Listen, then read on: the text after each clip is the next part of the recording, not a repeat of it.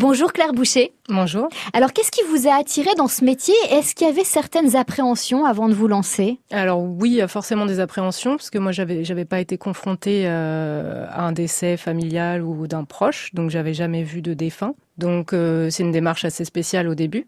Donc évidemment, il y a de l'appréhension. Tout ce qu'on peut imaginer au début, la peur qui se réveille ou la peur de pas supporter euh, la vue euh, d'une personne décédée. Mais après, l'envie prend le dessus aussi, l'envie de, de, découvrir ce métier. Qu'est-ce qui vous a motivé qu'est-ce qui vous a donné envie? Alors moi, je suis assez passionnée de biologie, donc du coup la vie en général. Euh, donc j'ai fait des études de biologie. Là, j'ai rencontré quelqu'un qui partait faire cette formation. Donc moi, j'avais jamais entendu parler de ça, puisque pas confronté. Et à l'époque, on n'en parlait vraiment pas beaucoup. Euh, m'a expliqué toute la partie technique du métier qui m'a beaucoup intéressée. Et euh, le soir, j'en ai parlé à quelqu'un d'autre qui, elle, m'a raconté l'histoire d'une cliente qui avait perdu sa fille euh, après un cancer assez compliqué et qui euh, connaissait ce terme de thanatopracteur, qui avait fait un super travail et qui avait permis à cette dame de retrouver sa fille comme avant la maladie et de, euh, bah, de l'aider à faire son deuil, vraiment, d'être soulagée presque qu'elle soit partie. Ça m'a donné vraiment la, la dimension sociale aussi de ce métier et j'aime beaucoup les deux. En fait, on se rend compte que c'est hyper important parce que c'est une des images qui va nous rester euh, en tête finalement. C'est vraiment la dernière image, oui. Donc il faut qu'elle soit sereine et il faut qu'elle se. En fait, on dit nous, on dit, on dit qu'on gomme les stigmates de, de la mort. Donc vraiment qu'on puisse s'installer. Et je pense que ça aide beaucoup les familles. Votre famille, est-ce que ça l'a étonné que vous choisissiez cette voie? Mes parents peut-être oui, mais m'ont pas parlé, m'ont soutenu. Après j'ai d'autres personnes qui ont dit que ça les avait pas euh, étonnés. J'ai jamais vraiment su comment il fallait le prendre. Ah ouais, c'est clair. Mais bon. Après, euh, non, la plupart des gens ont respecté. Finalement, ceux que ça pouvait déranger au début ont tendance à venir discrètement poser beaucoup de questions après. Donc finalement, ça dédramatise aussi quelque chose qu'on connaît peu. Et ça enlève un peu le tabou. Donc j'ai des gens dans la famille qui me parlaient pas, qui sont venus beaucoup me poser des et eh ben, questions. justement, quel genre de questions? Ben déjà, bon, est-ce que j'ai peur quand je travaille? Est-ce que je fais des cauchemars? Est-ce que euh, pourquoi? Il y a beaucoup de gens qui me demandent pourquoi. C'est vrai que c'est un métier, on doit se justifier tous les jours de pourquoi on fait ça. Ils comprennent pas en fait ce qui peut aussi attirer euh, là-dedans sans que ce soit quelque chose de de malsain en de fait. De malsain, tout à fait. Ouais, ouais, ouais. ouais. C'est pour ça que la question, euh, quand on, quand on me dit ça nous étonne pas, on se dit bon, bon je sais pas trop comment le Ils prendre. Ils m'ont pris pour une tarée en fait. Oui, et puis sur la mort en général, sur ce qui se passe après, euh, au niveau du corps en lui-même, euh, tout ça, il y a beaucoup de questions euh, que les gens ont jamais osé poser à personne, en fait, donc du coup, me les pose à moi. Je sais pas si c'est une phrase qui vous parle. On dit qu'en thanatopraxie, on ne vole pas la peine d'autrui. Oui, bah, je pense qu'il faut surtout pas le faire, parce que après, moi, c'est toujours ce que je dis. Hein, nous, c'est beaucoup moins difficile pour nous euh, de gérer ce métier-là qu'une personne qui travaille en soins palliatifs, qui va vraiment vivre le passage de la vie à la mort. Nous, on est peu confrontés aux familles et on arrive après. Donc, on n'a pas, il y a pas, à aucun moment on peut se sentir coupable ou on est triste pour les gens. Au contraire, je pense que justement vous êtes là pour les. On est là pour quelque chose de précis. Donc, il faut qu'on soit impliqué là-dedans, mais il faut aussi quand on s'en va, on ne parte pas avec euh, la douleur de la famille non plus. Ça, ça arrive jamais? Ça arrive. Il y a des. Alors, on rencontre peu les familles. Donc d'un côté c'est bien, ça nous protège un peu. Euh, après c'est un peu dur aussi quand on les rencontre, ça nous rappelle aussi pourquoi on fait ça, aussi euh, le, le, le, travail avant, après pour les familles, à quel point ça peut les aider et les soulager. Il faut prendre sur soi pour quand on revient dans notre voiture, pas les ramener à la maison. On a toujours des, tous des histoires qui nous ont plus ou moins marqués. Euh. Avant de faire ce métier, qu'est-ce que la mort signifiait pour vous? C'était assez lointain hein, parce que bon moi j'avais perdu une grand-mère, mais c'était plus aussi quelque chose de normal, on va dire, enfin dans la logique de la vie, quoi. C'était quelque chose qui vous faisait peur? Du tout. Du tout, parce que je pense que je m'étais pas posé la question non plus. C'était quelque chose qui vous fascinait? Un peu, mais euh, on reste quand même dans une société où on en parle très peu. Donc euh, moi, ayant fait de la biologie, on parle forcément de la mort, et en biologie, la mort, c'est important. Donc euh, ça amène un cycle, ça amène de la vie. Moi, je l'ai toujours vu d'un point de vue très pragmatique de la, de la science. Pourquoi on en parle peu? C'est quelque chose qu'on veut pas voir parce que ça nous ramène forcément, je pense, à notre propre mort, à la futilité de la vie. Après, ça devient quelque chose de très philosophique, mais euh, ouais, je pense que c'est ça, oui, angoissant de la douleur, de la mort, de sa propre mort, hein, parce qu'après, bon, euh, c'est c'est aussi très dur de perdre des proches. Il y a des personnes qui perdent beaucoup de monde, donc c'est vrai que c'est difficile de se relever à chaque fois. Est-ce que votre rapport à la mort, il a changé depuis que vous faites ce métier? J'ai perdu des proches depuis, alors je pense que ça m'aide euh, dans le, le, professionnalisme en fait à mieux gérer. Après, c'est assez difficile aussi parce qu'il faut trouver un juste milieu entre euh, être dans le milieu professionnel et se mettre quand même du côté des familles pour vivre son deuil euh, correctement. La mort en elle-même, non. Je la, enfin, j'appréhende pas mieux la mort de mes proches, par exemple, maintenant. Mais ça me, c'est plus, je suis plus pragmatique aussi. Je sais ce qui se passe après, comment ça se passe, et ça m'aide, par exemple, de pouvoir euh, me dire, euh, je vais, enfin, je vais organiser des obsèques ou je vais. Ça, ça m'aide de pouvoir aider ma famille et ça m'aide de pouvoir participer. Mais justement, ça à ma façon. Justement, vous qui avez perdu des proches, vous vous êtes occupé d'eux? Oui. Oui, ou alors j'ai choisi la personne qui allait s'occuper d'eux. Et quand vous, vous vous occupez d'eux, qu'est-ce que vous ressentez? Est-ce que ça vous aide à faire le deuil? Est-ce que...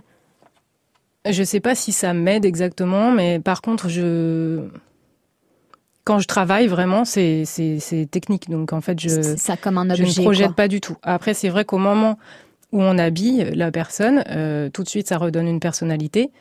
Mais non, on en prend soin. Enfin, c'est une façon de rendre aussi un dernier hommage à, ma façon. Si quelqu'un est Enfin voilà, on participe à sa façon finalement à, aux obsèques et euh, est-ce que ça aide pour le deuil? Je sais quand Même certainement plus douloureux. Après, il y a des proches aussi dont j'ai pas voulu m'occuper. Ça dépend. Euh, mais je choisis par contre qui s'en occupe. Comme ça, je sais que ça se passe bien. J'imagine que dans cette atmosphère euh, quotidienne, vous parfois vous contrez l'angoisse avec de l'humour? Euh, on rigole pas mal, oui.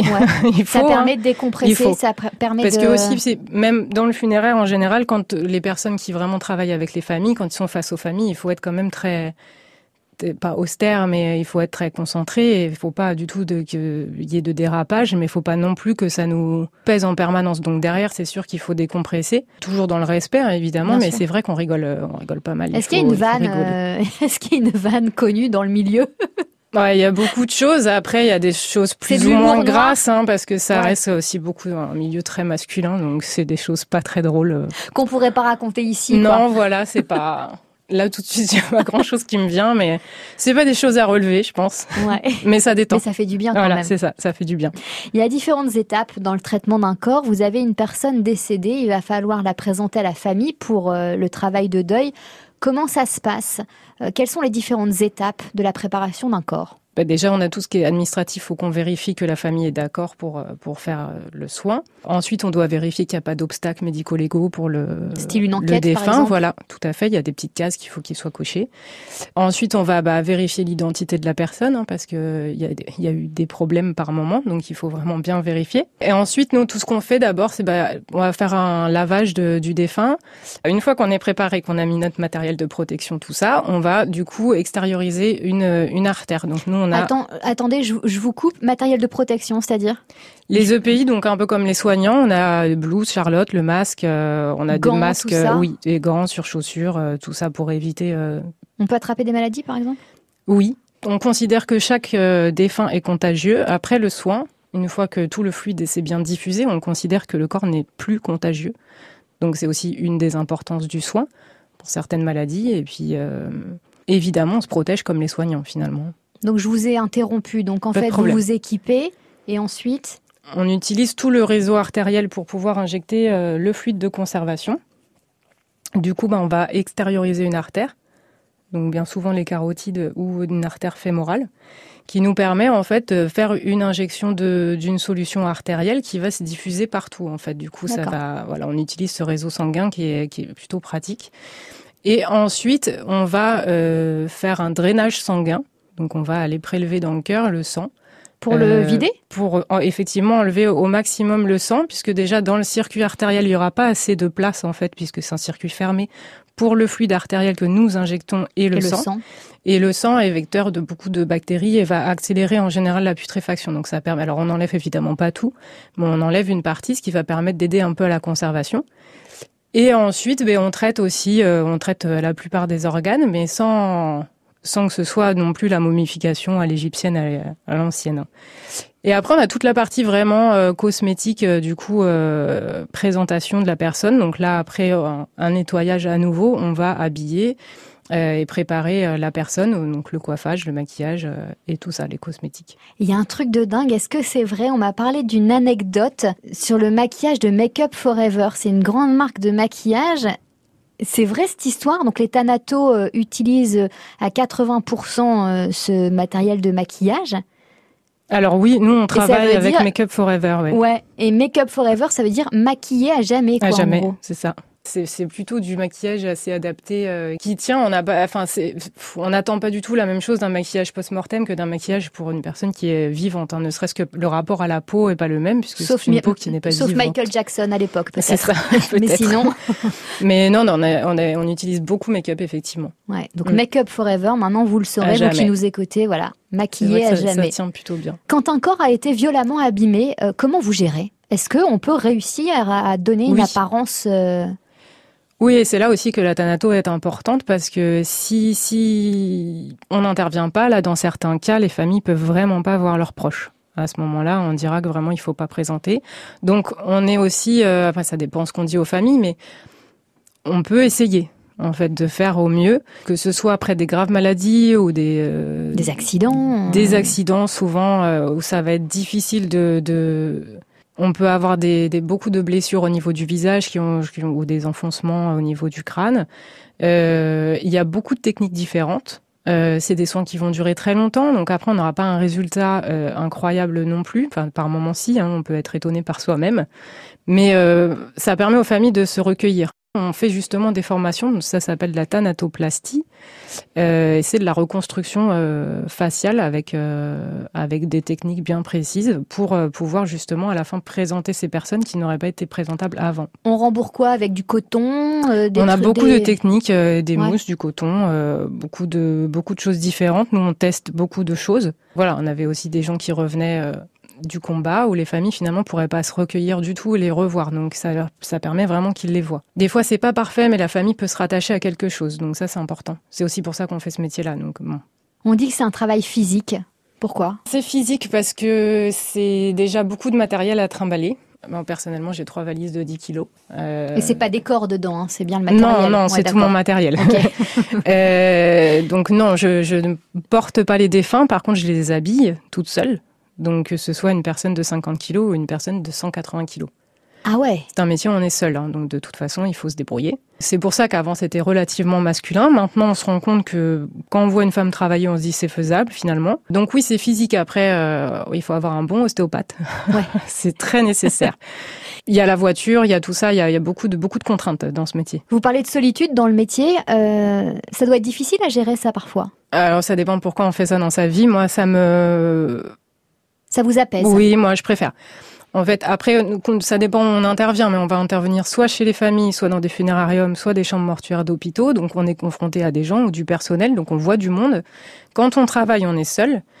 Et ensuite, on revoit du monde pour dire au revoir et on se retrouve dans notre voiture. Et c'est important. Moi, je, enfin, en tout cas pour moi, dans ma voiture, ça me permet, avant d'aller voir une autre personne, d'aller m'occuper d'un autre défunt, de redescendre, de passer à autre chose. Voilà. Bah, moi, c'est parce qu'aussi c'est dans ma personnalité d'être assez euh, solitaire. Donc ça correspondait aussi pas mal au niveau du travail. On peut parler euh, parfois de traumatisme dans cette profession. Certains peuvent tomber dans l'alcool ou les drogues.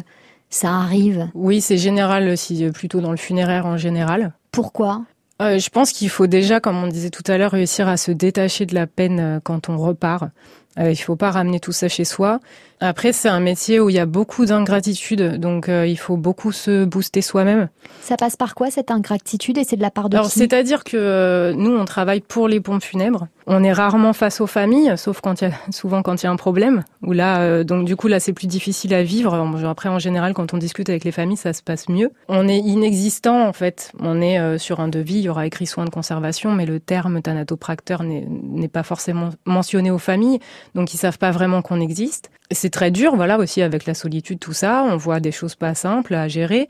Donc, si après on n'arrive pas à se déconnecter de tout ça, évidemment que ça peut être, ça peut être extrêmement pesant. On a, voilà, rarement des merci. Il faut que nous-mêmes on se dise, bah, ce que j'ai fait c'est bien. Mais parce qu'on vous voit pas, toujours. Euh, non, parce qu'on vous voit pas. C'est un métier de l'ombre aussi. Euh, mais ça, il faut l'accepter. Hein. Certaines personnes euh, l'acceptent, d'autres non. Comment on pourrait vous remercier vu qu'on n'a pas de contact direct avec vous? Ben, Parfois, on a des personnes euh, qui, qui font une petite lettre ou qui donc du coup vont faire déjà ne serait-ce que la démarche de rappeler le pompe funèbre pour leur dire bah, le travail a été fait, euh, vraiment j'ai retrouvé mon proche, ça m'a aidé, tout ça. Donc là, ça nous fait toujours plaisir. On a des personnes aussi, moi c'est ce qui m'a le plus touché, des personnes qui préparent eux-mêmes leurs affaires pour leur décès. Donc c'est marqué mes affaires pour mon décès des fois, ils, laissent ah une petite carte pour la personne qui vont s'occuper d'eux.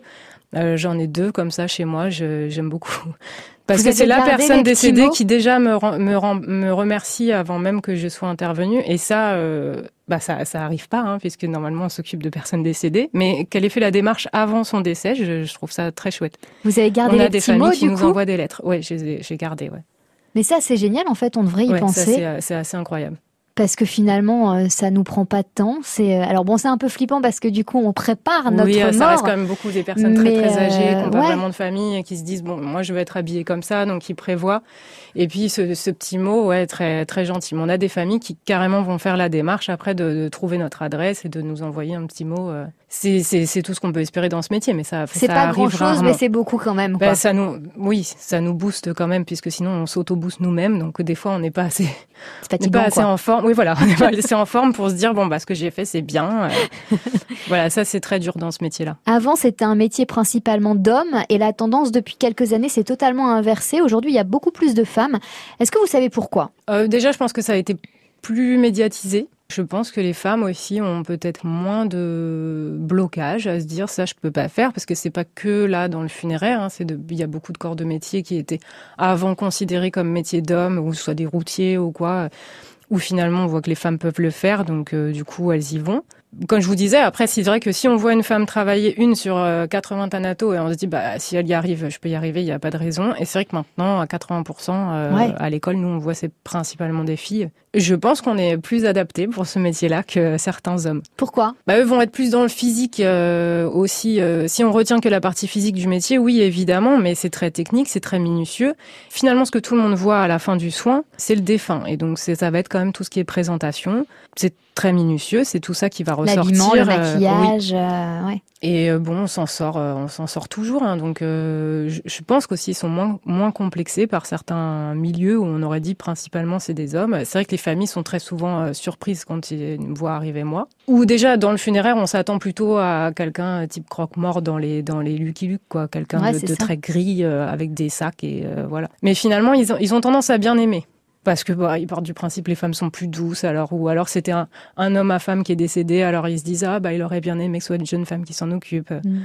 donc puis finalement ça les rassure et puis là l'épouse elle craint plus rien oui voilà il n'y a plus de, y a plus de risque. normalement il n'y a plus de risque. Quand on est une femme et qu'on tombe enceinte il paraît qu'on doit arrêter de travailler très rapidement.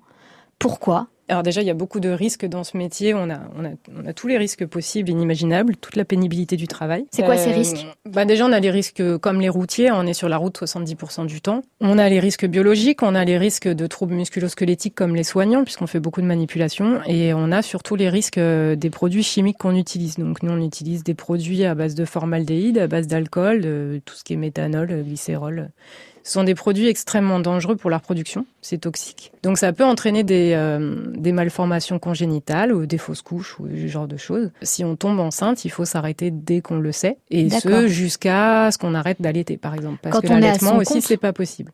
Ah oui. Quand on est à son compte, eh ben, il faut, c'est sûr qu'en tant que femme, il faut forcément le prendre en compte. Comment on décroche du boulot quand vous rentrez? Vous arrivez à passer à autre chose? Oui, alors j'ai ce principe aussi quand je passe la porte euh, de bon, on essaye de laisser tout ça derrière. Ouais, on essaye, mais on euh, n'y arrive pas forcément. Non, on n'y arrive pas forcément. Après, sinon, non, bah, il faut ou alors écrire, comme ça, c'est quelque chose qu'on met de côté après.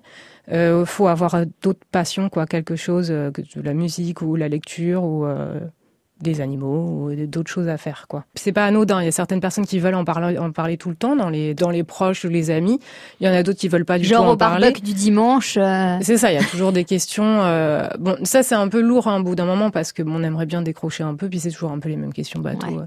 Comme celle que je vous ai posée euh, cette semaine, c'est ça? Pas trop non, je trouve ça assez intéressant. non non, des fois bah, c'est beaucoup toujours la peur qui se réveille, tout ça, tout ça euh, bon.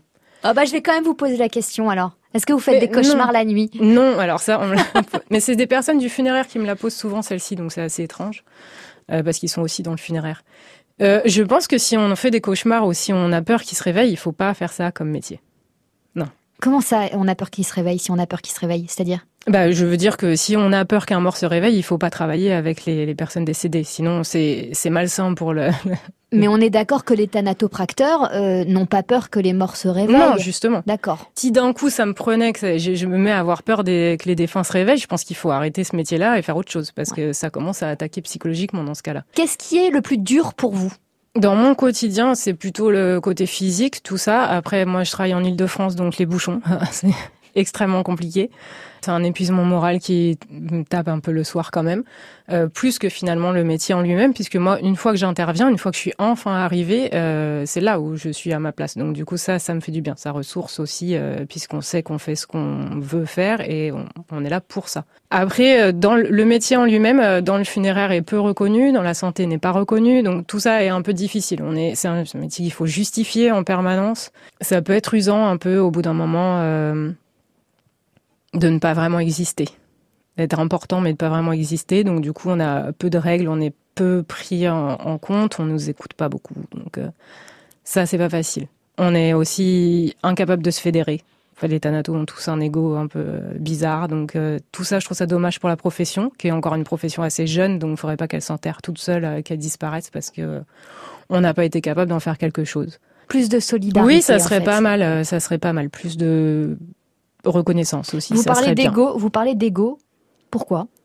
On n'imagine pas que ce soit une, pro- une profession où l'ego est démesuré. Quand on fait de la radio, on le comprend, mais pas en thanato. Alors parce que je dirais euh, que c'est une profession tellement spécialisée que c'est difficile de l'expliquer euh, totalement sans, sans, sans venir voir et vraiment faire un mois pour se rendre compte de ce que c'est euh, réellement ce métier-là. Après, je dirais ego. euh, moi, je suis salarié, donc déjà quand je croise quelqu'un, euh, c'est pas mon concurrent, mais il y a beaucoup de gens quand s'ils sont patrons ou quoi, comme du coup il y a toujours cette euh, cette compétition. euh, De celui qui fera le plus beau mort, en fait. non, c'est c'est pas, pas, ça forcément ça. C'est Ah. euh, parce que du coup, nous, nos clients, on en est prestataire des pompes funèbres, donc du coup, c'est euh, c'est à celui qui va aller piquer le client de l'autre ou ce genre de choses. Et du coup, tout le monde n'est pas sur la même longueur d'onde. Donc même quand on essaye ou quand il se passe des choses, comme par exemple cette pandémie où on devrait essayer de se se cool. fédérer un petit peu, d'aller tous dans le même sens. Non, tout de suite, euh, personne n'est d'accord. euh, tout le monde donne son avis, personne s'écoute. Et euh, bon, et finalement, tout le monde a le droit d'avoir son avis et on pourrait avancer là-dessus, essayer de faire quelque chose de bien. Et puis finalement, non, ça donne toujours des, des Mm. disparités. Mais comme partout, finalement. Oui, j'imagine, j'imagine. Mais on est tellement peu que ce serait quand même pas mal pour faire évoluer un peu les choses. Ça serait, ça serait quand même pas mal. Mais bon, Merci beaucoup, Claire Boucher. bah de rien.